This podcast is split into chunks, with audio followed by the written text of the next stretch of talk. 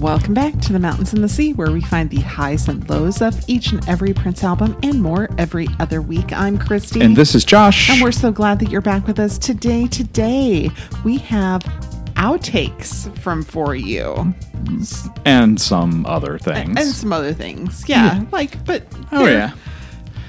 It's amazing because I don't know why I thought that Prince would be like every other young artist where they're trying to get enough songs to put together Oh, to an make album? an album. You know, I gotta write three more songs Mm-hmm. or it's not gonna be. This is not the case.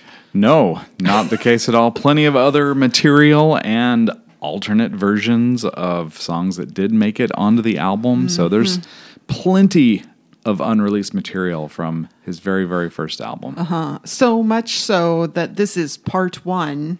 of probably at least three, Yeah. maybe four. I don't know. We'll Yeah. see.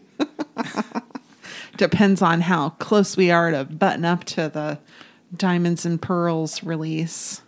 Yeah, you know, they didn't consult with us or give us a heads up as to when that would come out. So we'll see how much we want to bend to accommodate that schedule. Uh-huh.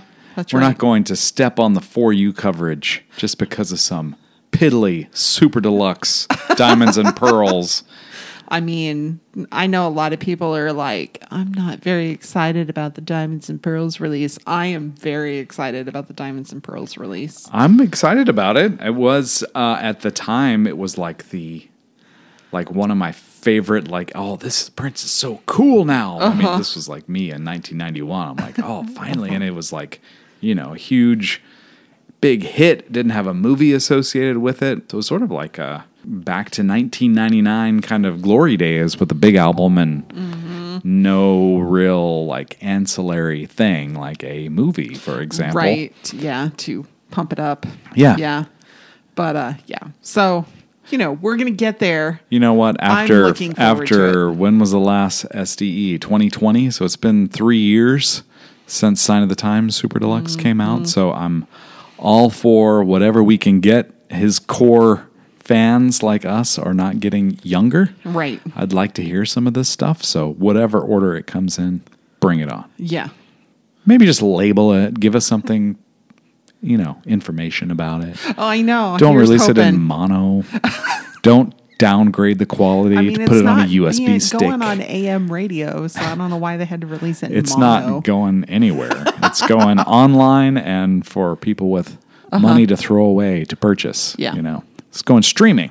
Yeah, streaming. Yeah. But that's not what we're here to talk about. no, Come on. we're here to talk about for you. I am proudly wearing my For You shirt, licensed from the estate, by the way. Uh-huh. I believe that I ordered from Hot Topic. Oh, really? So it didn't come straight from the estate. I didn't know. It's got the official imprint and all. It's on the up and up. Oh, then maybe it did come from. I don't remember where it came from. It either came from Hot Topic as an officially licensed thing, Okay. or I ordered it with something else that I ordered for you as a gift. Yeah, You it's know, a cool to shirt get though. up to the free shipping or whatever. Oh, I see. Yeah, yeah. But it's got the uh, Uh-huh. interior photo of Prince in his bathing suit, and we now know Uh-huh. Yeah. holding his gu- acoustic guitar and facing in three different directions. You know, very I think he'll make an appearance, the three-sided Prince, on one of these songs. I'll point it out later. Oh, okay. Yep. Yeah. Mm-hmm. Yep. I think I know which one you're talking about. But yeah, let's talk about the music. All right, all right, all right. I'll say this again. I truly was not looking forward to covering for you. Mm-hmm. Two episodes in, I'm hooked. I've Yeah. Uh-huh. listened to this album on repeat, and like actually, str- I had even the outtakes I paid even less attention to. So a horrible transition there to just another sucker, which is not an outtake from for you, but which was part of uh, the growth and his getting signed to Warner Brothers. In fact, he was already signed to Warner Brothers when this track was recorded. So the genesis of For You had started, but he had some connections with uh, 94 East and Pepe Willie. Uh-huh. that kind of led up to this recording. Maybe I've said too much too quickly, Christy. Pepe Willie was married to Prince's cousin Shauntel for yeah. a while. Yes. Yes. And that was sort of how they Yeah. came together. Really more like what brought Pepe to Minneapolis. Right. Right. Also in the band, 94 East of note, Dale Alexander, who has a little bit of a Prince history there, but especially Andre Cymone on bass. Um, it was Andre's family that took a young Prince in when he left his home uh, due to domestic situation there. It was recorded, believed to be recorded in the summer of 1978 at Studio 80 in Minneapolis. It wasn't released until 1986 with the 94 East album Minneapolis Genius. Um, this particular song is believed to be Prince's only writing contribution on the project, though he did play instruments. And here he's not a vocalist, he only plays instruments. Yeah. Yeah. Yeah, yeah. There is a great article on Diffuser where Pepe Willie is quoted about kind of finding Prince, realizing his talent, that he went over to his house one night at 10:30 in the evening. He tried to call and Prince didn't answer, but he saw that his car was parked in front of the house, so he knew it was there. So you know, in an age where you might not get shot by going up to somebody's home, he did that, rang the front doorbell, knocked on the door, he said, and he didn't get an answer. And he heard like this tapping percussion sound. And so he went around to the side of the house, also didn't get shot. Uh, he says he looked through the basement window and he saw a young prince down in the basement just going to town on drums. And Pepe's words were, I mean, he was just wailing away. And this was after 12 hours of rehearsing. It was just unbelievable. After all that experience, he had said, I had said to myself, gee, no wonder why he's so good. This guy practices all the time. Uh-huh. So I thought that was a pretty cool uh, thing. You can post that dis- Diffuser article on our social medias, Absolutely. Christy. I'll be happy to do that. You can find us on Facebook, The Mountains and the Sea, a Prince podcast. You can find us on Twitter or X or whatever it's called now at TMATS, T M A T S podcast. Or if you don't do the socials, you can find us on, uh, you can send us an email at tmatspodcast at gmail.com. You, being the incredible researcher that you are, probably also found an article on The Current. Um, it was published just about a month after Prince passed away in May of 2016 that kind of talked about this album or this song in particular in Prince's early career. It goes in detail on how 94 East was dropped by their label, Polydor, due to a change in the label's management. And Pepe Willie's also quoted in there listing all the members of the band and how upset and disappointed they were. He said, and who was more upset than any of them? He called him Mr. Prince at that No. point. I'm telling you, he was more upset than anybody, according to Pepe Willie. Um, he said, We were all standing outside, and Prince looked at Andre Cymone and he says to him, Andre, we have to go back in the studio and record more songs with Pepe.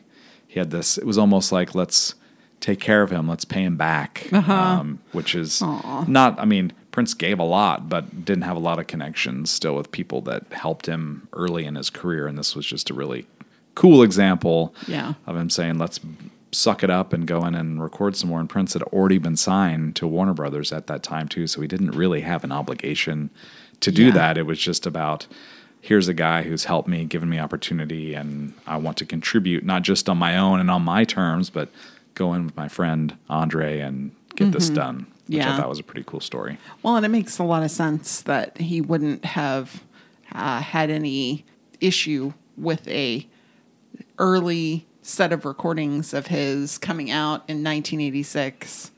You know, here's this Yeah. thing that you know this is that was part of paying Pepe back. I think too, not being litigious. Yeah, I don't. I tried to find like, did was Prince upset about this, or did it bother him? And I couldn't find any documentation that he was.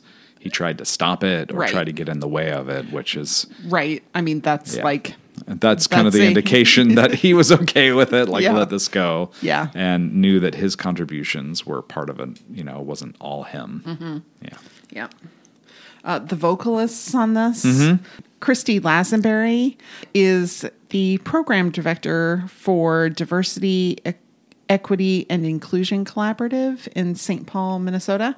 Oh, so she's still She's in Minnesota. Is still in Minnesota how doing cool. like really excellent cool work. community work. Um, and then Marcy Ingvoldstad Easy is- for you to say, Christy.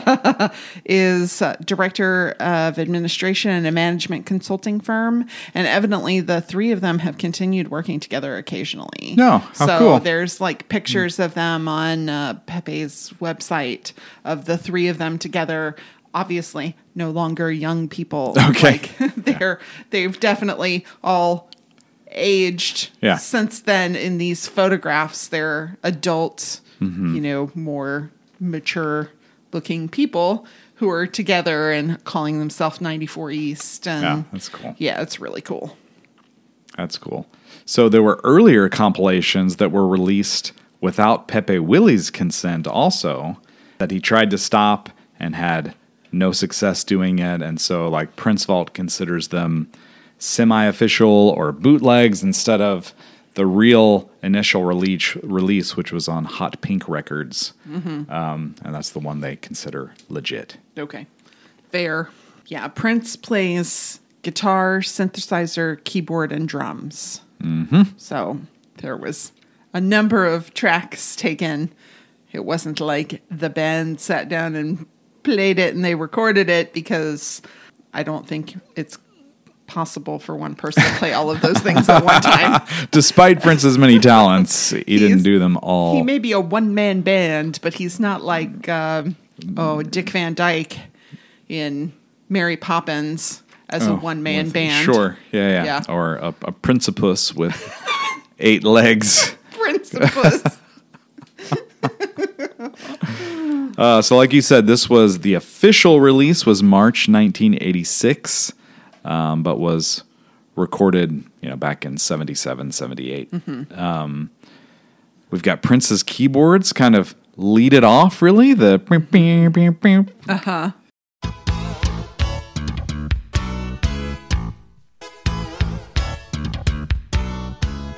Yeah. so like Prince is the first instrumentalist that you hear, yes. along with the drums and Andre Cymone's bass. Which is excellent. Yeah. Yeah, yeah. They were truly kids. Like I keep thinking they're like 19, 18, 19 years old. Yeah.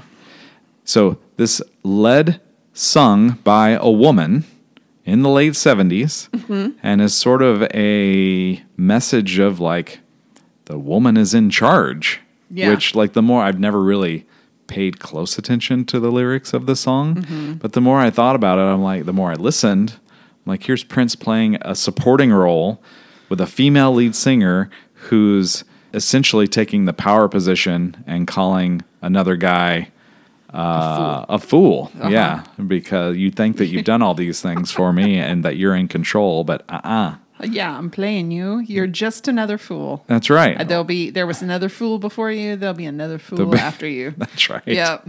But uh, I did notice that the vocals are kind of muted here too. Okay. Maybe So it was just it the style. That's why I was like, it's a production style I don't understand. I guess. Okay.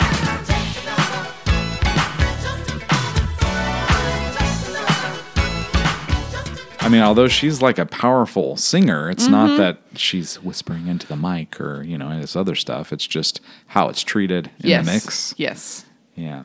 It did strike me that even though this was recorded in the late 70s, and I know there was additional work done to the song throughout the years, it does have like a 1980s sound to it to me. It does not sound like a 1970s Uh-huh. Oh, recording. really? I thought it sounded pretty Oh 70s. man, to me. compare it to like the disco sound Ooh, of For. You, and I thought this is much more, I don't know, almost like early 80s, not even turn of the decade 80s to me. Hmm. There was a fun line about the idea that you kind of maybe need a little bit of love before you can do the physical things. Yeah. you got to have that key before you get in the store.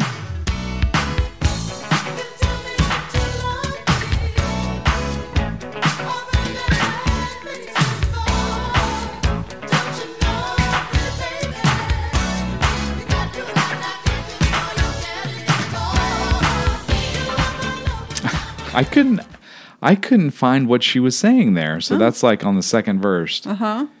Huh. Okay. I found like you got to do a lot before you get in the store. No, I couldn't. gotta- I couldn't gotta have that out. key. Okay. Before like you you, get into the store. the, you gotta unlock the Okay. door, which I'm like, it's it's kind of funny, Uh-huh. but it's also kind of the attitudes of sex in the 70s that she's more of an object oh. or mm-hmm. so, it's being done to her. She's a place to be entered. It was just kind of interesting. Okay, And yeah. it's not like bad, it's just an observation. I'm not, Yeah. Yeah. you know, Yeah. Kind of just the this is the mentality at right. the time, it shared was- mentality. Yes, for sure. Yeah. Early on in the first verse, she even sings, You want my love, but you're not ready.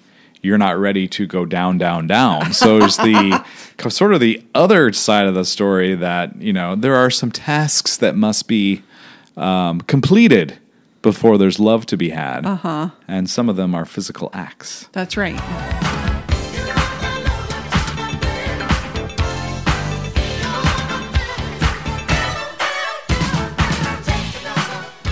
He's not ready to go down, but he's just another sucker. Maybe there could be some common ground, you know. Put your hands together there. Um, and before the verse with the lyrics that you mentioned, there's a drum breakdown in a minute and seven seconds, and some rhythm guitar from a minute nine to a minute 25.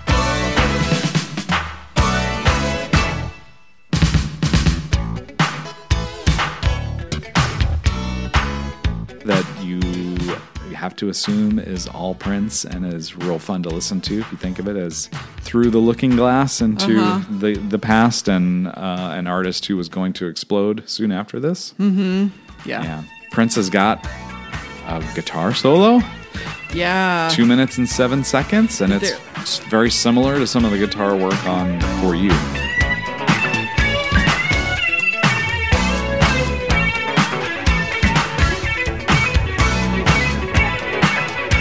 Very fast and complicated and Yeah, it's really nice. He's not mailing it in. Like I can I can play notes on my guitar. He's a talented guitarist here for sure. Mm-hmm. Where I thought I heard the very 80s sound of this is like 2 minutes and 42 seconds to 3 minutes. Okay. There's like a drum bass breakdown.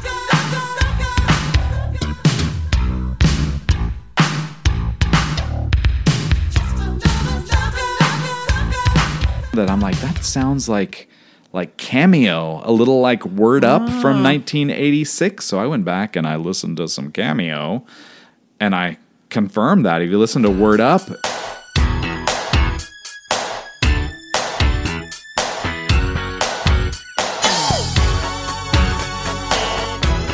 And even like uh, Single Life, the title track from their 1985 album that came out right around the time that this song finally was officially released.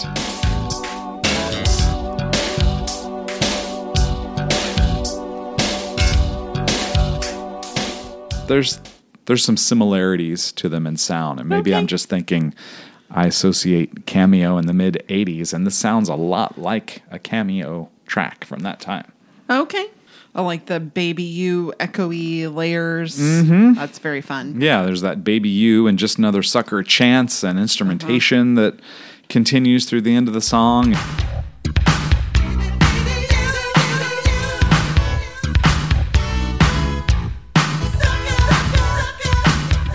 I think that it's a, an additional solo, although it could be just a repeat of the solo we heard earlier that was edited back in at four minutes and seven seconds.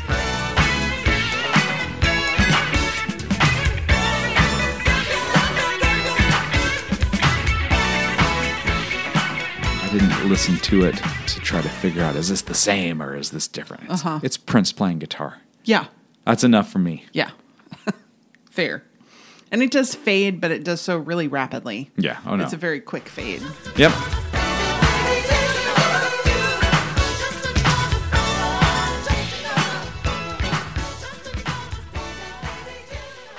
Yeah, I remember getting. I think it was in college when I first saw 94 East featuring Prince, and it, that was pre-internet and pre-easy to Uh-huh. find out stuff. I think that that was, we found that together Yeah, like, back when there were Recastos in a variety of places. Yeah. In, the, in this big city. Yeah. Because we lived in a little town where we went to college, but we went to the big city to look at the. Yeah, and they the carried stores, and various pressed CD bootlegs and that kind of thing. Uh-huh. That's and right. We had specific ones that we would go and visit. Yeah. And this was One of them. one of them. Yeah. So yeah, I mean, I've had this collection, and it's on streaming services too. So it is an Uh-huh. officially released thing. It really does fly under the radar a little bit. I Yeah. could see at some point this song coming back and like making a Sure. making a comeback in one way or another. Some artist finds it, re-records it, gets permission, licenses it, whatever's recorded re- re- required there to make it happen. But I could see it being a hit in some Mm-hmm. Yeah. way by being reimagined today. Yeah. It's Me just too. it's ripe for it. Yeah. Next, we have an unreleased song from either 1978 or 1979. Recording dates aren't well documented, but this is Donna. That's right. Um, I don't think it's about Miss Summer, but Donna Uh-huh. um, recorded at Prince's home studio. Mm-hmm. Um, clearly, after he spent the time at the record plant and had Mm-hmm. finished work on For You. For You probably was out already at this point, so Yeah.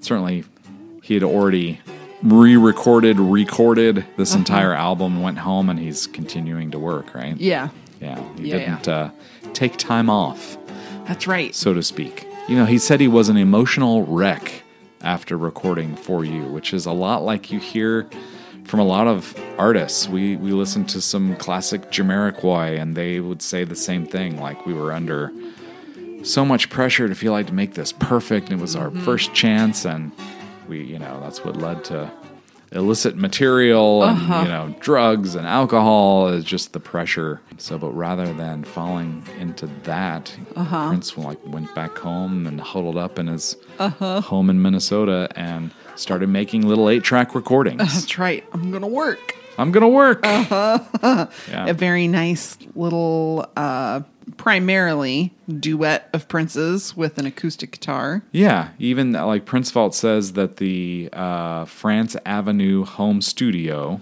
of prince's in Edina minnesota was a very rudimentary eight track recording unit. I don't know that all eight tracks are even used here. Um, and maybe that wasn't the intention. He was just trying to get an idea down or just practice more. I kind of like this sounds like a practice song to me. Like, not that the song's not worthy of being developed and turned into a song, but just the extended ending and like his singing. It's like a rehearsal session. Yeah, it feels like a sketch. Mm-hmm. Like Oh, yeah. he's working on something. He's working on something. Yeah, Yeah. yeah. yeah. So he's in love with Donna. Uh huh. But this kind of goes to your just another sucker comment. You belong to another man. I was like, oh yeah, this is a very 70s attitude about Yeah. sex and women. And property. Once again, But you belong to another man. Even though, again, I think that if you were to ask Little Princey back then in 1979, hey man, are you saying that women are property to be owned by men? I think he would say, well, that's not what I mean. It's just a manner of speaking. Right. But Well, uh, uh, the but- way those words come together and the definition implied there is still correct. right. And not to say that women wouldn't claim ownership of That's right. ownership of men. Yeah, You or like he's mine. yeah. If there was a dispute between Right. one woman and another. right. Yeah. He's my man. Yeah, that's right. It would be, I, I get that. Yeah. But it's also like a little more prominent True. because, you know, patriarchy. The patriarchy. you know. One of our un- favorite one of our favorite cards against humanity's answers is the patriarchy. That's right. because it fits in so many places. It does. And if you don't understand the patriarchy very well, go watch Barbie. Oh yeah. Yeah. It'll Good explain lesson. it really Good well. lesson to be learned there. So all falsetto sung. I thought this Uh-huh. could have easily ended up as an album track at some point. It seems like Prince never even made a professional recording of the song. Mm-hmm. It was all just a homemade Kind of a shame. Yeah, yeah, especially because the chorus is basically harmonizing, right? Uh-huh. Like at 56 seconds is where we hear it 1st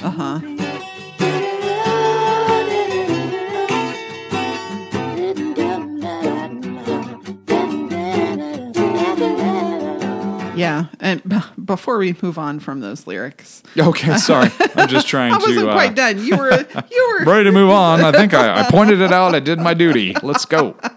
yeah. He says that her boyfriend will try to keep her any way he can. Uh huh.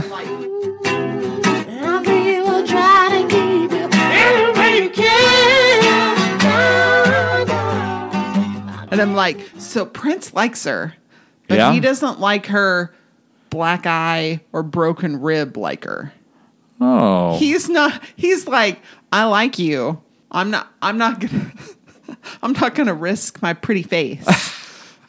Well, he's spent, you know, the previous 10 years being poked at, made uh-huh. fun of. I totally Pushed around, It. I totally bullied. respect him like saying, you know, Yeah. I'm And- going to say out of this one, Donna. gonna- when you when y'all break up and it's been an appropriate amount of time, then Yeah. we can talk because can- I do like you. okay. I thought you were saying, like, when he sings, I believe he'll try to keep you any way he can, that he would abuse her. You're saying Oh. he would kick the S H I T out of P R I N C E Uh-huh. if he found out that little Skipper was going after Donna. yes, I think that that's the case. Okay. Yeah, and it, it may be also like he's gonna stalk you or and or Mm-hmm. abuse you in some way, but that wouldn't maybe. I don't think that's the initial thought here. Right. It's like he's got to keep the moneymaker intact. That's right. Even though I don't think that he thought of himself at this point as a pretty man. You know, that kind of came about later. But I do like Yeah. looks are important, right? He's got album covers to be on and stuff. Uh-huh. Sure. Are we ready to move on now? Can I ask permission? If I want to go back to something, I'll this just speak up. this You can just podcast belongs to you. Oh, jeez. Donna, pretty as you can be, at one minute and 21 seconds, he does some new, new, new, new, new, new vocalizing. Uh-huh. That's super pretty. Pretty as you can be.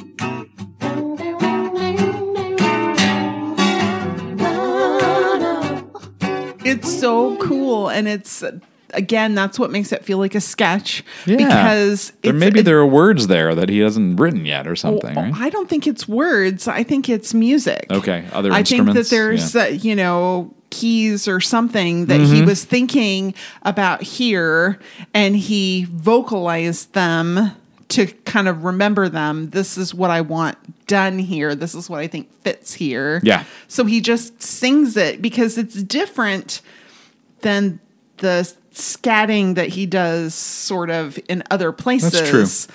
It sounds different. It f- feels like a placeholder for instrumentation Mm-hmm. You're to right. me. You're totally right. Definitely agree. Yeah. Yeah, and he basically continues the shrugging off of the infatuation he has with Donna with the I guess it's not meant to be. Uh-huh. And he repeats it two or three times and I'm like, wow, this is long before Prince would say uh, you know, manifest ways to say that this was destiny. This is meant to be. Here it's an easy shrug and give up. Uh-huh.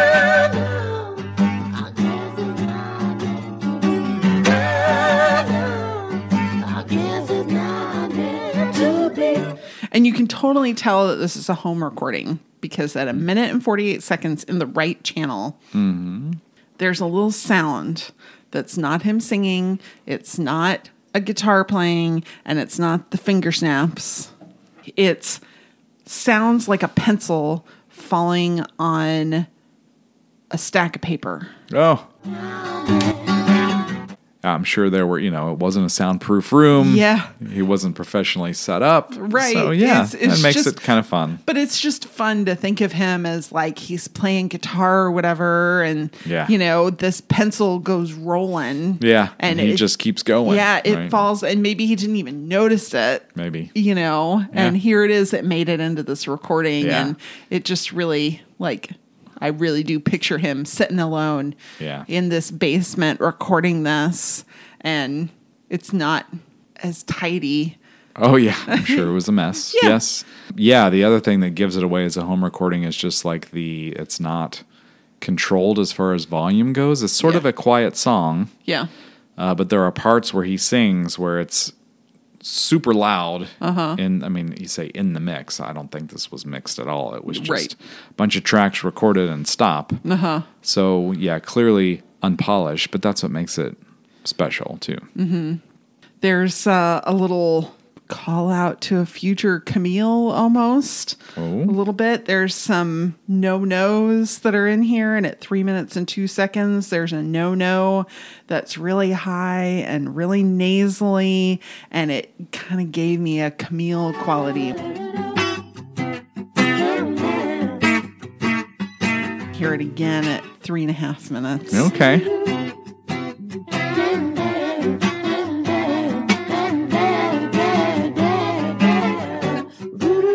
Like he's already starting to play with that it's different than just a falsetto. Hmm. So in my notes at three minutes and two seconds, I have it as Dow Dow. Oh. D A W W W W W. That's real nasally and kind of fun. Oh, I That heard it as no no. Well, that'll be fun to go back and listen to. Uh-huh. I just think like he's making up sounds as he goes along. And the three minutes and 30 second part I have written down as he's almost quacking, Oh, yes. near quacking. Uh-huh. Yeah, that's super fair. Okay. Yeah. Near, almost quacking, nearly Camille. Uh-huh. The new compilation from the state. Well, and there was I forgot to mention this before at 3 at 48 seconds. okay. He does some of that growly, Oh, yeah. almost Muppet like delivery of vocals Yeah. that we heard in I'm Yours. Uh-huh. And I thought that that was really fun. Like,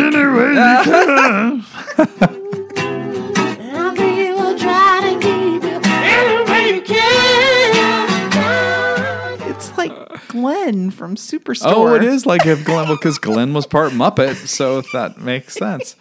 It's, I mean, it sounds like we're poking fun here, but it is just like the, you know, intense singing, the emotion that's in it does reach, you know, a, Muppet levels. uh, well, Muppet Yes. levels. If, if Muppets are, you know, like extreme, you know, like polarized versions of people, Right. Hair and all, fur and all, and color and all. So yeah, I totally agree. Yeah. You're right. You're right. You know, mostly we hear just these two vocal tracks. Mm-hmm. But then there's this like third where all he recorded was him speaking last time. Last time. But it's said in such a sweet way, is. I like he's it, talking to like- himself almost. Uh-huh. Yeah, But but, I- it is like a secondary kind of thing. Like with the end of the song, one more measure and we're done. Uh-huh. But he's almost like talking to himself. Yeah. But it's a, but he like recorded this track because this needed I don't know that it was if it was like a note to himself Yeah. or or what, but it's so endearing. Yeah, it is, and, it's the kind of thing that he didn't do anywhere on For You. Like, there's Uh-huh. none of that kind of band leader type direction on record, and that wouldn't appear for a while, Right. Till Prince became like this ultimate showman. But here he is in his own like a this is a private recording to me, Mm-hmm. right? Meant for him, and he might obviously he shared it with somebody because eventually it made it to yeah. idiots like you and me, uh-huh. uh, or mainly just me. but yeah, last time, and it's just very sweet little aside thing. Um, yeah, like a note in the sketch, you know, Yeah. like a little call out off to the side. Yeah. where the guitar, and he says last time, but it's sort of true. It's almost the last time for the guitar to make it through a measure, but he keeps harmonizing and taps the body of the acoustic guitar also there uh-huh. to kind of keep time.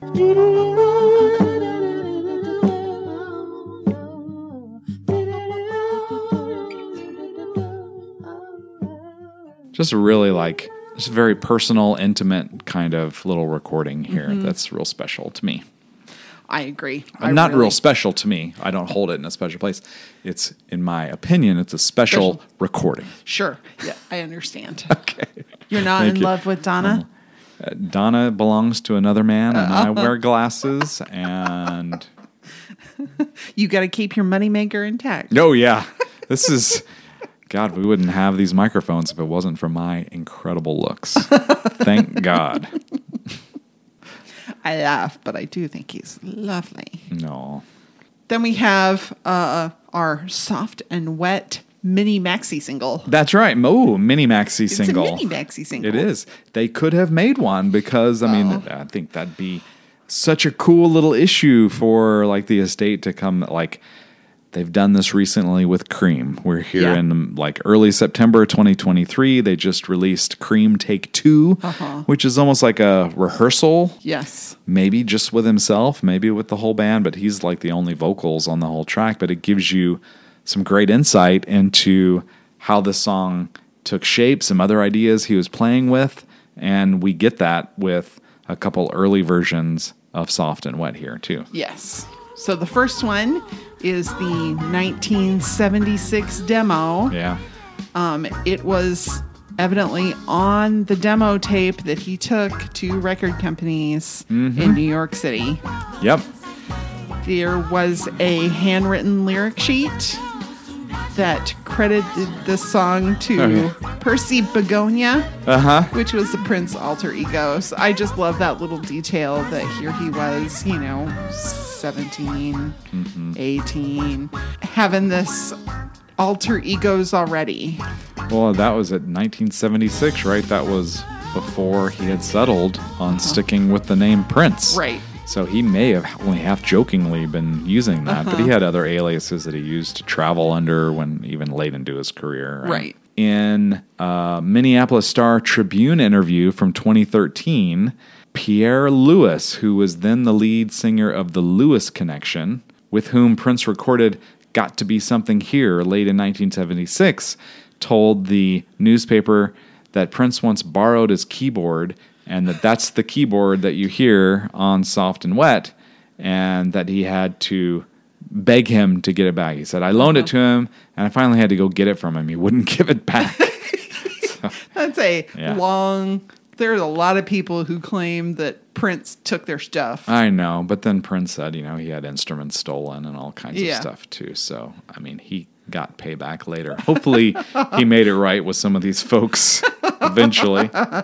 Yeah. So, yeah, this was recorded at Moon Sound, a much more disco oriented sound, even than the released version, and a Mm-hmm. Whole lot of early form lyrics Uh huh. here too. Yes. It was like very, very different lyrics. Yeah, almost um, not even as uh, clever. Okay. Yeah, I mean, I mean, it's more It's like a, different. it's more of a. There are more metaphors here than there is, you know, like Lewdness. abstract, l- abstract lewdness. I guess you could say. We don't get the to start the song off. We do not.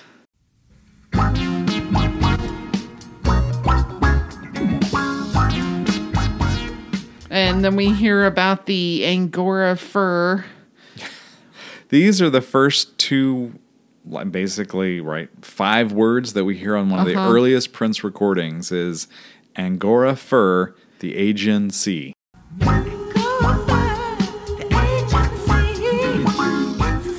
Uh huh. I'm like, well, that, isn't that it's a like larger and wetter and saltier body of water than a river.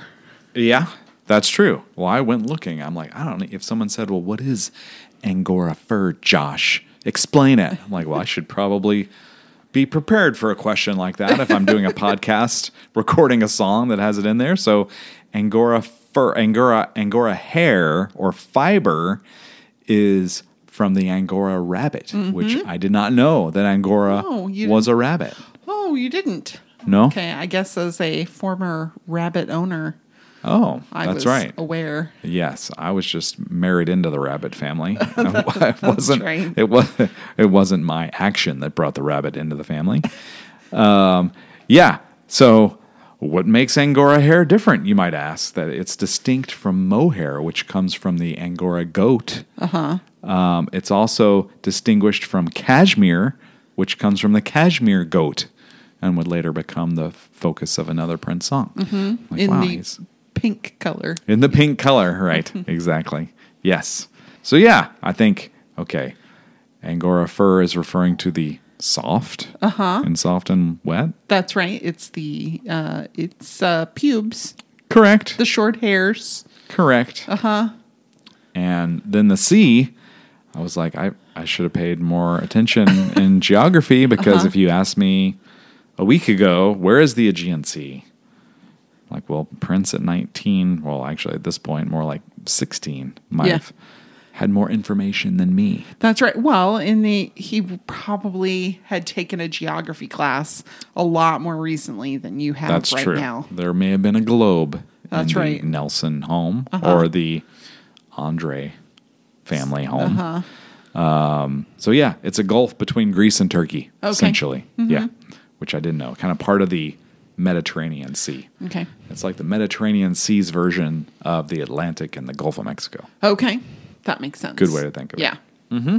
I really like the deeper background vocals. Yeah, They were a little surprising. Uh-huh. I enjoyed it. yeah, yeah, yeah. That was a nice uh, little differentiation between the two. yeah,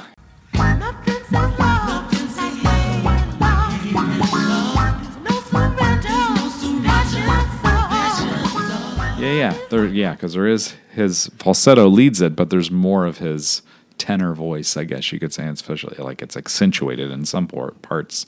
So yeah, I just I know so many Prince fans who listen to unreleased music. I don't know a lot that go back to this early of stuff, and Uh-huh. if you listen to the beginning of the song, it's easy to say, oh, it's just like it's kind of muddy and it's a Uh-huh. little slower. It's just yeah, eh. It very much sounds like a demo recording. Uh huh. Yeah. yeah. Yeah. Yeah. You have the chicka chickas at uh, 38 seconds. So he's like doing these vocalizations already too. And in this version, we don't get soft and wet even said till way further Right. in the song. Right. Um, it also lacks the hey lover Yeah. beginning to each of the verses. So that was something else that was kind of developed later on too. Yeah. There there is a kind of uh comically croaking get it up, get it up, mm-hmm. which I thought was very fun.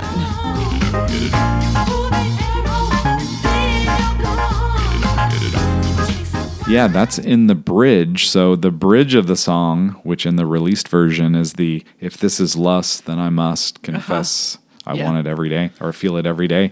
So here it's it's totally different lyrics, the same melody, the same notes. Right. Um but even more disco-y. Oh, even more disco-y, especially with him going, get it up, get it up. Behind it all, I'd completely forgotten that that was in this song. very fun. It's it's fun. It's a little silly, but it's of the Oh, time for sure. I mean, it's of the time, and for listening to an outtake and know, you know, it's just like this is the thing he played with, and I'm delighted by it. And I'm Mm-hmm. Yeah. so glad that it it didn't need to be in the released version, but it was very fun to hear it in this version. Oh yeah. Yeah. And the end of the bridge, the lyrics are "You came too quick and you left me too soon." Okay, so I want to talk about that. Okay. So he says, "You taste my wine and opportune."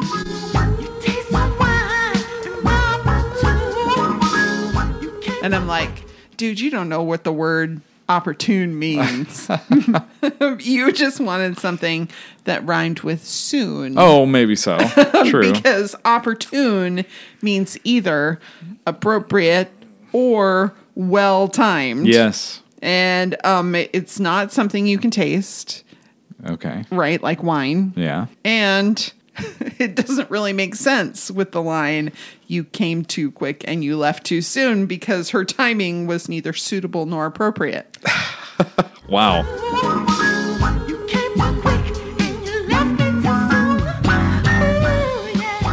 Which is what opportune means. So I'm just- like, good just- job changing this uh, one be- uh, I- because you picked that word only because it rhymes with soon. Yeah, it is. It sounds a little forced and a Yeah. little weird. Like uh-huh. Yeah, It doesn't seem like it's a you- word that yeah. you use a lot. opportune is an like an adjective, right? It's an Yeah. opportune moment. yes, So like to have it sitting here by itself is a little strange. Uh-huh. right.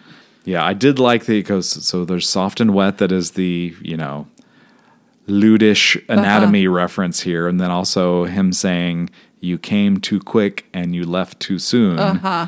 uh, is you know Yes, it's It's it's somewhat I- clever. Yes, that see, and that line is is so good, and the one before it It's sil- is- shows a a lack of understanding of the words that they chose. That's true. That's true. So, but after he sings, and you left me too soon at a minute and 27 seconds, there's that deeper voice there too, where he's sort of this nasally delivery of, girl, you left me too soon. Uh-huh. That's fun also because it's not obviously in the released version of the song. That was at two minutes and thirty seven seconds, not one minute and thirty seven seconds. Oh, I have it at one minute and 27 Oh. seconds because then at a minute and 32 seconds, there's a very fleshed out keyboard solo that's real similar to the album version. Uh-huh. Also, in fact, it's like the same notes, it's just played differently, and the mix isn't as clean, and it's Uh-huh. a 20th generation recording that we have too.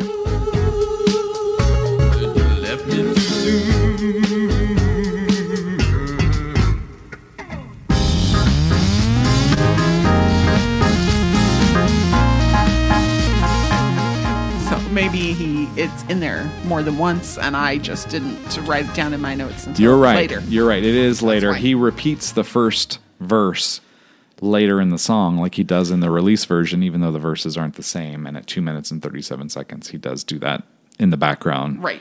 You know you left me too soon. It's Uh-huh. the second delivery, where the first one is, girl, you left me too soon. Okay. Yeah. Minute and 53 seconds, there's kind of this wah, wah, wah bass line and fun rhythm guitar.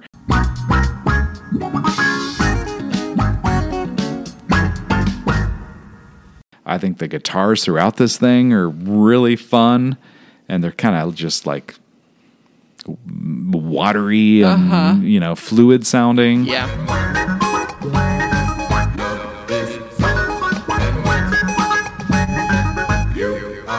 And then here we get here to the end, and then all of a sudden there's these very organic drums for like two Uh, seconds. yeah.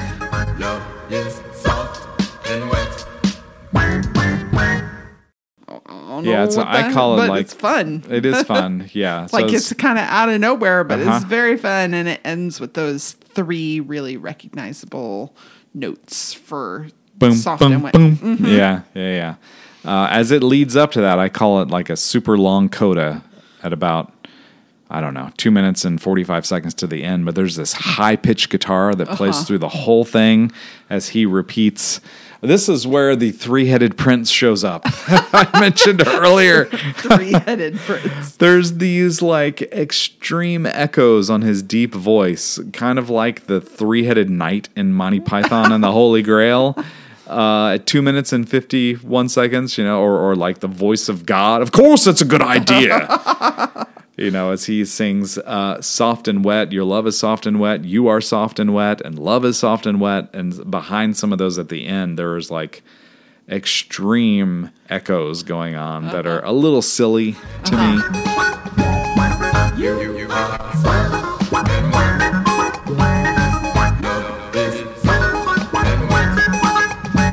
But I mean, it might have just been, you know, I'm playing with effects because I have them here. Let me see how they work. Um, but yeah, overall, pretty cool insight into how the song progressed. Yep. Speaking of progressing the song, That's right. Soft and Wet, 1977 version, most likely recorded at Studio 80 in Yes. Minneapolis. Mm-hmm.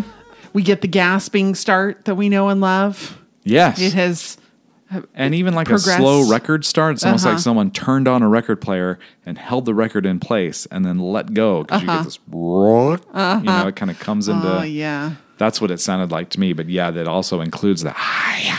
Uh huh. Um, it's, this is kind of cool because it's got a, even though it's a much more finished and more professional recording, Right. and it has a mixture of the finished product's lyrics and the demo lyrics. Right. It was very fun. It's a, a mashup Yeah, of the two. It's a soft and wet gradient. Uh-huh. yeah, lots Um, of ooze under verse one, which again is the Angora fur, the Aegean Sea. It's a soft, wet love that you have for me. Uh-huh.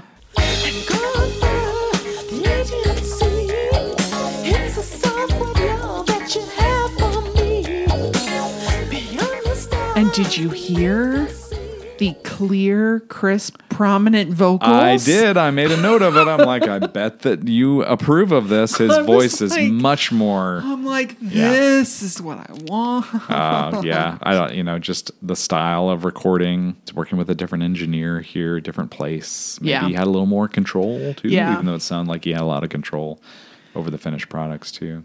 I really love the delivery. I want to hear, and he the here comes out as kind Yeah. of a purr Uh-huh. almost. Yes. Is your sweet love sighs. And the sigh is Um, Yeah. the word sighs is a sigh. It is, and it's much more easy to make out in this take than I think I mentioned when we covered the Uh-huh. Yeah. album version that I didn't even realize that the word size was part of it. I thought it was him breathing after all I want to hear is the sweet Sweet love, love. Uh-huh. or is your sweet love, Love. is what I heard. All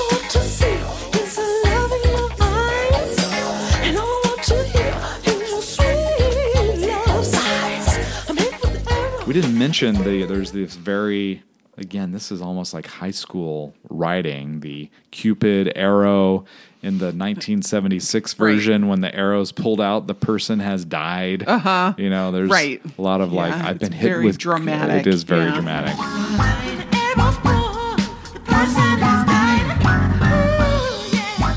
Uh, very high school theater and it remains here. I'm hit with an arrow. I'm feeling the pain. Tell me, tell me, baby, that you feel the same. Sighs. I'm hit with the arrow. And feeling the pain. Tell me, tell me, baby, that you feel the same. Tell me, So there's like again a mixture of early lyrics and finished lyrics sung here. yeah. The bridge is more fully formed here. We've got the if this is lust, then I must. Uh-huh. Confess I feel it every day, but it's sung at a completely different cadence than the bridge in the finished version. If you mm-hmm. listen to them back to back, same words, same melody, same everything, but just the delivery is radically different. And it's a lot of fun to hear those things if you're a nerd like yes. me. Yeah.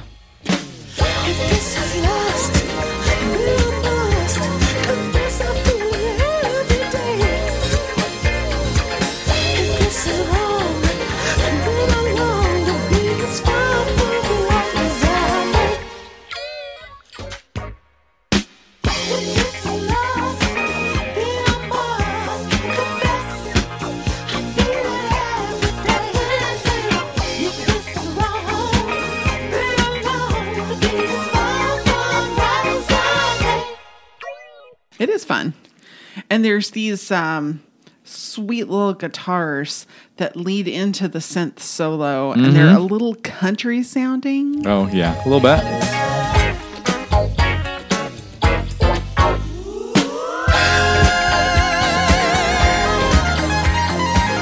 And but it's it's kind of delightful, and we get some more of that a little later too. Uh, in the right channel under the bridge, we get more of those kind of like almost country sounding guitars. Yeah. but it they really work. They work really well. Yeah. It's not. I'm not usually a fan of country music for the most part, but You're okay with it? yeah, I'm okay with these guitars because this is. It sounds like old country, the more folksy. and Sure. more- Yeah, more like Americana, not yeah. hick. Yes. Yeah. That Sorry. is an excellent description. Yeah, more of like a John Denver kind of thing Yes. than uh, who was Garth Brooks' alter ego. That's when I think country Oh. music took a turn for the worse. Chris, somebody, Chris Gaines. Uh, yes, Chris- was that right? yes. Oh God, with, with the soul patch and everything. Yeah, that's when country Uh-huh. music wig. turned to the douche. Sorry. Um, after that bridge and the little keyboard solo that's in its full form there, we don't have soft and wet sung or said again. Mm-hmm. Instead, we do have this breathing at a minute and 49 seconds. This, Yes.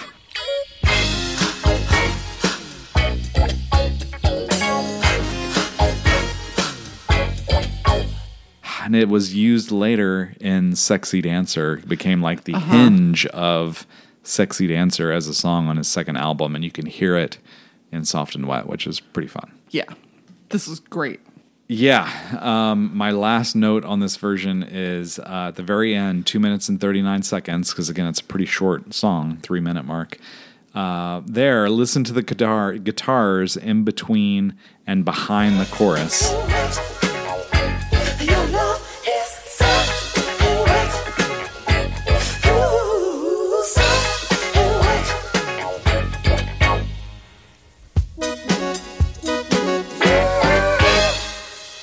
Again, just like this fun playing. It's sort of there in the finished album version, but different in the mix. And there were other synths and the Moog organ and you know all this other stuff that all these other instruments and tools that he had at his at his disposal that kind of buried the essence of some of the really cool instrument playing in this kind of song. And it also has that extra little measure at the end, which the 1976 version lacked. Right.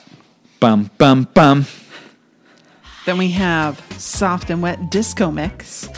This appeared on a 12 inch promo disc as the B side to Just As Long as We're Together. It's not substantially different from the album version. Not substantially, but there are differences. Um, did you see that it was remixed by re- remixed? it's a controversy. It was it was remixed by Jim Burgess. Um, I think at one point I asked you because your niece, her maiden name is Burgess. Like, no, her married name I'm sorry. Burgess. I'm sorry. That's what I meant. Her married name is Burgess. So I'm like, Yeah. I wonder is there some connection there? And you were like, you're such an idiot. That's like the might as well be named Smith. Which some of my family was named Smith. I realize that. that joke was for you. It was for you. Uh, so Jim Burgess, he was a trained tenor singer, and he turned into one of the world's greatest disco DJs and remixers. That's according to a memorial website for him. So he actually died of an AIDS-related brain tumor in 1993. But he was a friend of Ray Caviano at Warner Brothers, who promoted a lot of Warner Brother artists to dance clubs throughout the world, including Prince's song "I Want to Be Your Lover" from his second album. So uh-huh. there were these Prince connections there. And he also, I don't know if this is a I don't know, a career milestone or if it's not should be not mentioned in in memory of Jim, but he taught Shep Pettibone how to DJ and remix songs. I will share with you the link there, but I think Shep Pettibone made some of the worst remixes of Prince songs, Yeah. m- most or all of which were never released, except for um, one that was on Sign of the Time Super Deluxe that we covered long ago. Right. But I thought that was kind of a cool connection. Like Shep Pettibone came up, Uh-huh. and this guy tutored him, and uh, he remixed a Prince song back in like November of 1978 for discos. Yeah. essentially. Yep. Yeah, there's some like uh, rubbery bass guitars in this. Okay. Like in a minute and six seconds that I noticed under If This Is Lust, then I must confess. Okay. The whole bridge area. If this is lost, then I must confess. I feel it every day. If this is lost, There was a more of that under what's maybe a busier synth solo. Okay.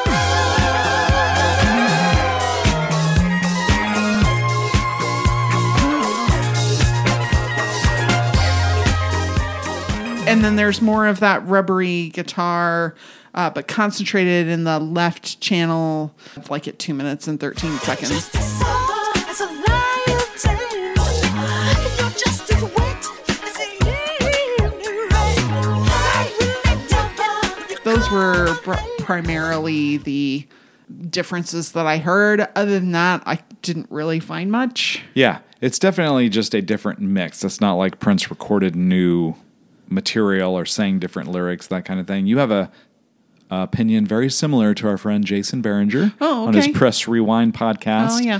Back in 2019, he did what he called a high speed dub review and kind of made the same comment about what's really the difference here. There are a few little like things that are mixed maybe a little differently, but not a lot of difference between the album version and this.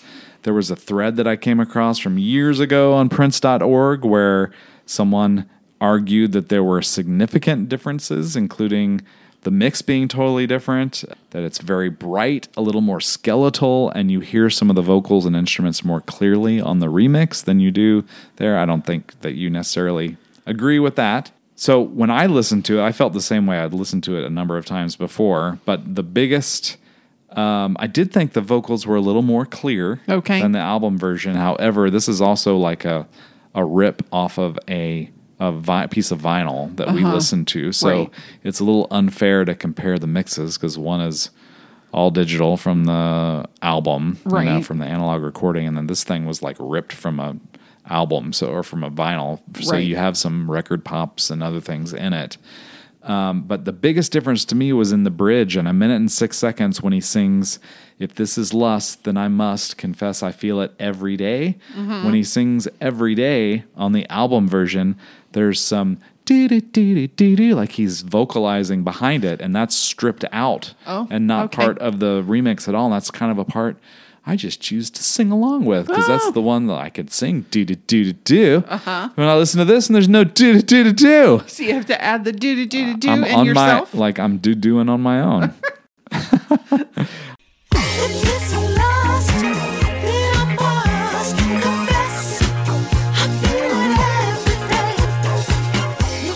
I also thought, yeah, it's right after every um, when he makes those little vocal hits uh, on the album version, which I thought were nice accents. So I'm curious as to why they were removed. At a minute and 31 seconds, the keyboard solo gets a little more, even more buried in the mix, especially the fast playing near the end of the solo is buried Yeah. even more, which I questioned why do that?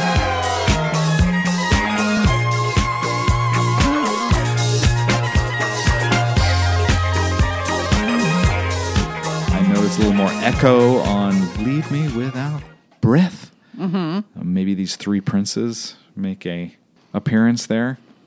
That's one more prince than the spin doctors had. Three princes. at, at two minutes and 30 seconds when he sings Crazy Baby, Crazy About Your Love. insane, crazy baby. Oh, girl, crazy about your love. There are head like synthesizers in the album version that are hardly audible at all. They're pulled back some more. So, um, just some little things like that and a little extra echo on the synths around and during the coda at the end um, that are a little different. So, it's not like a radically different song, but it is a separate entry in the Prince catalog and something they put together to push it to clubs. Maybe it sounded more better on big speakers. More better? In the more better. Maybe it sounded better. Maybe it sounded better. Yeah, maybe it sounded better on big speakers in clubs, Uh. you know, in these echo chambers that were disgusting dance halls Yeah. in the 1970s. Did you see the note on Prince Vault that talked about the song on the Hits 1 that Tommy Vicari claimed that the version of Soft and Wet featured on the Hits 1 and the hits and the B-sides is an alternate mix that he did and different from the one released in 1978. Right. And Prince Vault said, good luck finding the differences. Yeah. Right. And I'm still wishing myself luck because I haven't been able to hear other than like the loudness of it is a little little different. Um, just one was released in whenever that was, 1993, and Yeah. the other released in 1978. But anyway, claim of yet another version. yeah. I think I kind of flashed these in front of you that there was a jazz cover of Soft and Wet by Kevin Coelho, C O E L H O, on his 2013 album called Turn It Up, which is also a Prince phrase. And then maybe my fa- I just went I'm like maybe there are this is an old song and a Prince hit. Who else has covered this? And Marty Batista in 2020 on his album My Guitar Gently Weeps oh, has a cover of Soft and Wet that is insane guitar playing and also uses many of Prince's vocals from Soft and Wet, which I mean I would guess had to be licensed one way or another. Right. But it's that one actually is a whole lot of fun to listen Oh, to. okay. So I would strongly recommend you check it out. Awesome. All right, we have one more song. My Love is Forever, an alternate version, probably recorded at Sound 80 during some recording sessions, likely when the 1977 version of Soft and Wet was recorded. Correct. There's uh, an earlier version was recorded in 76, but I think that you're correct. The version that we're listening to here was uh, a re-recording at Sound 80 because it definitely has like a studio Right. sound to it. The quality of it is quite good, Yes. especially for an outtake from Yeah. 40 years ago, Yeah. 45 years ago now. Uh-huh. Oh my god. Yep. it starts with kind of a record scratch rather than those pretty bells. Yeah, the beginning kind of rips off. Yeah. Like from uh, versus there's like the drum hit from the album version. This one like it's almost like a zipper. Yeah. I have all kinds of dumb visuals going on in my head. Don't blame me.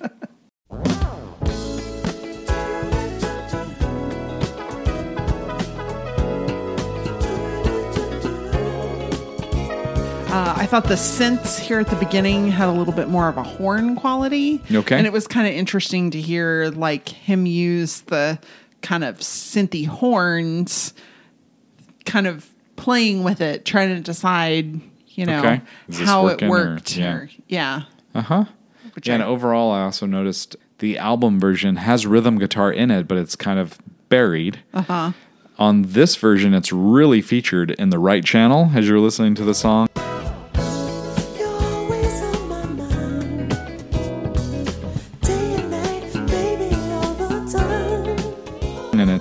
Mean it's a pretty polished sound like I said, but it still is a little more raw than the album version, which I think actually helps it some. Mm-hmm. Like the album version Right. has maybe got a little too much polish in it. Not that I think that For You is an overproduced album, but listening to this, it does have more of a live kind of sound to it. Sure.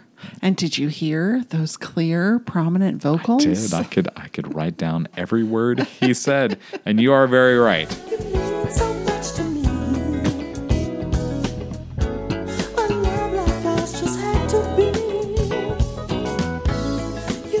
Vocal mix. And who knows if this falls into the category of that dumb phrase that I always read to you off the back of old CDs that, uh-huh. you know, because of its dynamic range, the compact disc can reveal limitations of the source recording. Uh-huh. Maybe it sounded better on vinyl. Yeah, I hope so. Yeah, we, I, uh, we won't know the answer to that. No. yeah. Yeah. So just some note, like the lyrics here are almost identical to the mm-hmm. finished version. So this is a pretty finished song Right. Uh, or at least one that he didn't revisit as far as lyrics go. He hit some real high notes on rhythm guitar at 35 seconds into the song that are fun to listen to. A love like ours just had to be. You're the wind and the rain. And then just some background vocals going on behind the chorus at 57 seconds. There are ahs that he's singing behind, you know, You Are the Only Thing That Keeps Me Going, that are really pretty. You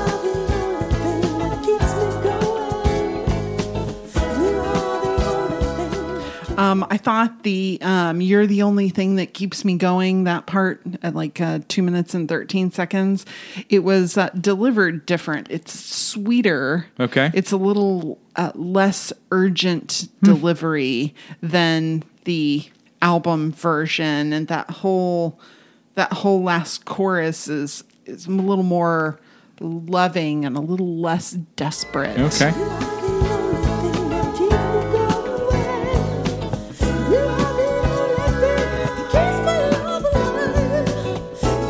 It's a more of a, it's laid, it's like more raw, but also a little more laid back. Yes. I guess is a good way to Yeah. describe it. Uh, right after that second chorus, at two minutes and 32 seconds, there's little keyboard hits that either aren't in or are extremely buried in the album version that kind of caught my ear.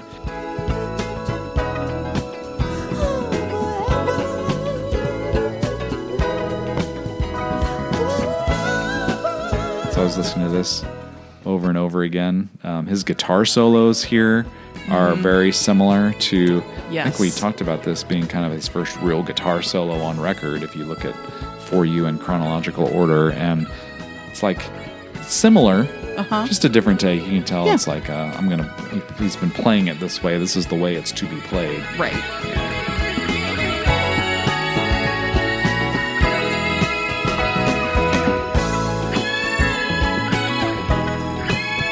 There's like um, a little whistle, like a kind of get your attention whistle, not like a wolf whistle. That's just before the guitar solo at two minutes and 51 seconds, which I thought was really fun. Now I'm going to have to go back and listen to this again. I didn't hear any whistling.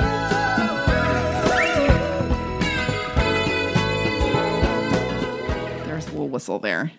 Um, and I thought the guitar solo was similar, like uh, particularly earlier, where they have Mm-hmm. Yeah. that like kind of piercing guitar. Yeah, it's Um, pretty quick too. it's- like it appears at first, and it's just like a little tiny thing. Right, It doesn't and- blossom into a whole guitar solo. Right, and that's there. But once you get to two minutes and 52 seconds, this guitar solo I thought was uh, pretty different. No. Okay. Whereas the album version kind of sounded like a continuation of the song. It was like continuation of whatever guitars you'd heard previously and like expanded upon that. These were uh, a little bit different than that, I thought. I th- I heard uh, different sorts of instrumentation. It fit with the song still, Yeah. but Uh-huh. it didn't necessarily sound like a continuation of what had been happening yeah. prior to that the little in the snippet song. that you got earlier. Right. Yeah. Yeah. I really enjoyed listening to this Yeah. again. Like I had slept on this All outtake. this, Oh yeah. yeah. Yeah. Yeah. Like just That's fine. didn't even cross my mind. I feel like I've just. I've I've slighted for you, That's right. Uh, no, but now now I'm making it back. I'm back, baby. No, you just have you had to be at a mature state That in your true. life to be able to really Well, appreciate it. Yeah, I think going back to the opening words of the podcast, if you picture, you know, sophomore in high school Josh being all into diamonds and pearls, uh-huh. going back to for you, these are different realms of music. for sure, So yeah, for sure. yeah, yeah. All right, and that's it. That's all that we are going to talk about today. So we are going to make selections. We are. We are. Why not? That's right. So we choose three things. We choose a time capsule, something that exemplifies when the material was recorded or released. Mm-hmm. Most of this is unreleased. So, um, you know, when it was recorded. The Right. sea, the low point, the mountain, the high point. yes. Yes. So these are my rules. So I go first. The time capsule for me was Donna Okay. and it was partly that woman is property lyric but it was also very stripped down and that those growly muppet vocals that sounded like what we heard on for you in some places Yeah. and had this been fleshed out it would have i think landed on the funky end of the easy listening station that i listened to a lot as a kid in the like late 70s or early 80s but in a good way Yeah. like it was it was kind of that it had that same flavor as mm-hmm. all of those kinds of songs that i heard Yeah. a lot when i was a little kid Yeah. Yeah. Pop love song Yeah. kind of thing. Yeah. Now, I don't want to like disparage the format of our beloved podcast, but what's the time capsule here? I'm like, well, consider the material. It all is. It's a dumb question. you know, all of these are little uh-huh. gems that show off different facets of Prince's like pre pro career. Yes Um, so I chose Just Another Sucker since it was officially released. And just that story of uh, it being an effort by Prince along with Andre Cymone to help Pepe Willie in a way to repay him for his help when they their band was dropped from this label, even Sure. though Prince kind of had this other opportunity. He could have easily said, Well, I don't need this anymore, so I'm sorry, I'm, I'll go do this. But Right. he did feel some loyalty, which um, you know people people helped the guy out. You know, he certainly devoted himself to music and, like Pepe said, rehearsed all the time and just threw himself into it. But he did have people who uh, helped lift him up and helped get him to the right place, even educate him on the music business, which I think Pepe did to a degree. So that leads me back to it being a time capsule. Excellent. The C uh, for me is the disco mix of soft and wet, just because it, it there were some differences, but to me it just didn't really it didn't change it enough or add to it enough to make it something that I would revisit a ton. Yep. So that's my C.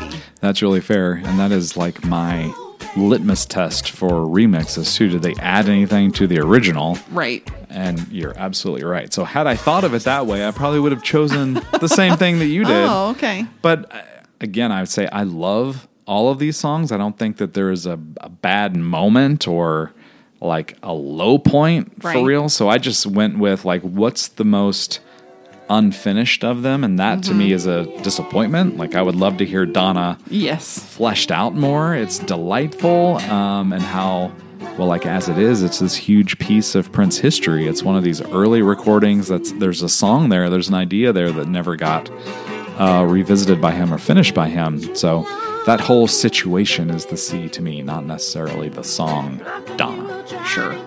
That's super fair. I would have loved to have heard that on Prince's sophomore album. Mm-hmm. Have it be like finished. Yeah. Because I, I liked it. But I think it, if he didn't put it on that second album, there was really Oh yeah, it wasn't for going to be on Dirty Mind or No. Controversy. It's, No, yeah, that time has passed. Yeah, exactly. Like You're he right. kind of missed the window for it. Yeah.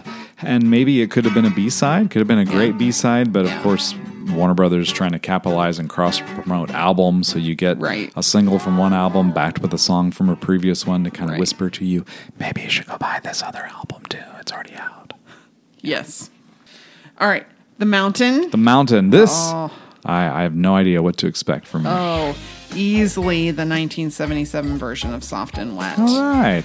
Just because pretty much any complaint that I had with Soft and Wet, the album version, is fixed in this one. Hmm. He doesn't lewdly refer to himself as a sugar cane. um, the vocals are up in the mix. I miss the Hey Lover. Uh huh. But I mean, if that's the only issue that I have with this, I, I really like that song. Wow.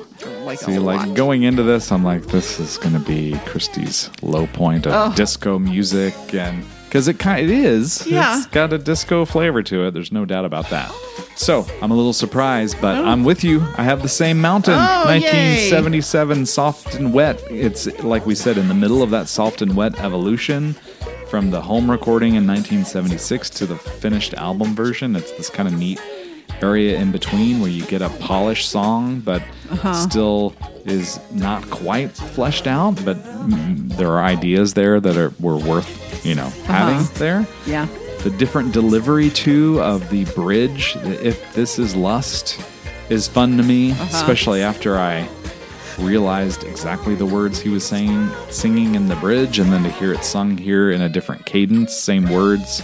Um, the more prominent guitars, the vocals mix louder, like you said, and the fact that it's in great quality for a 1977 outtake. So to go back and listen to it again, it's not like you have to put up with a bunch of hissing or swirling in the recording. Right. It's pretty clean and super listenable Yes. and worth revisiting. There's your soft and wet maxi single right there. There you go. Mm-hmm. right. What are we going to talk about next time? Next up, the For You outtakes continue. We're going to have a Just As Long As We're Together and Baby maxi single episode with multiple versions of each. Plus, we're going to touch on another 94 East track that Prince had a lot to do with Dance to the Music of the World. And if I could offer one other piece of advice before we sign off, Kristie. Okay. Um, you know, I was delighted to find the covers of Soft and Wet, especially that Keytar version. Uh huh. And to my dismay, I did the same search. I'm like, I wonder if My Love Is Forever maybe had the same kind of thing. Well, Uh-huh. there there are recordings of My Love Is Forever by an artist named David Prince oh, from dear. 2016. Um, and it is some of the worst music I've ever heard in my life. Oh, So I'm sorry, David Prince, but if there was a C for things that weren't part of the podcast, that would be it for me. this is Josh's warning for you to not go and listen to that. a footnote. I mean, go ahead. Give the guy, you know, half a cent or whatever for a stream. you get what you pay for. That's right. Thank you so much for listening. We know you make a choice when you listen to us. We don't just come on the radio. We really appreciate it. Rate and review wherever you get podcasts. Tell a friend if there's a purple friend that you have not yet introduced to the podcast. And until next time, happy purple listening. Thanks for sticking with us.